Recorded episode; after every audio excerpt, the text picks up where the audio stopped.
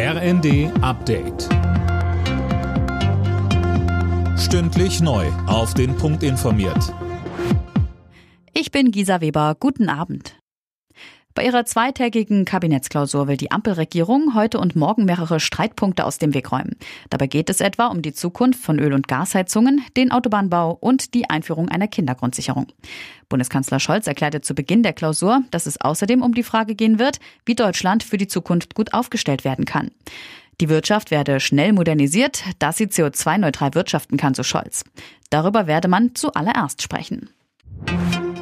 Gegen den Tatverdächtigen nach dem gewaltsamen Tod einer 19-Jährigen im niedersächsischen Bramsche ist Haftbefehl wegen Mordes erlassen worden. Der 20-Jährige hat bisher nichts zu den Vorwürfen gesagt. Die junge Frau war in der vergangenen Nacht lebensgefährlich verletzt auf einem Feld gefunden worden. Sie starb wenig später im Krankenhaus. Nach der Wahl zum Abgeordnetenhaus in Berlin wollen CDU und SPD am Donnerstag mit den Koalitionsverhandlungen beginnen. Bisher hat die SPD mit Grünen und Linkspartei zusammen regiert. Die amtierende regierende Bürgermeisterin Franziska Giffey sieht aber mehr Schnittmengen mit dem Wahlsieger CDU. Im Kampf um die Europapokalplätze in der Bundesliga haben der VfL Wolfsburg und Eintracht Frankfurt 2 zu 2 unentschieden gespielt.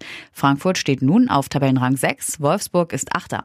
Bayer Leverkusen hat gegen Hertha BSC 4 zu 1 gewonnen und klettert auf Platz 9.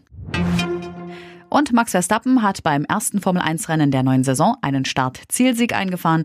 Der Weltmeister gewann den großen Preis von Bahrain im Red Bull vor seinem Teamkollegen Sergio Perez. Fernando Alonso fuhr im Aston Martin auf Rang 3. Nico Hülkenberg im Haas wurde 15. Alle Nachrichten auf rnd.de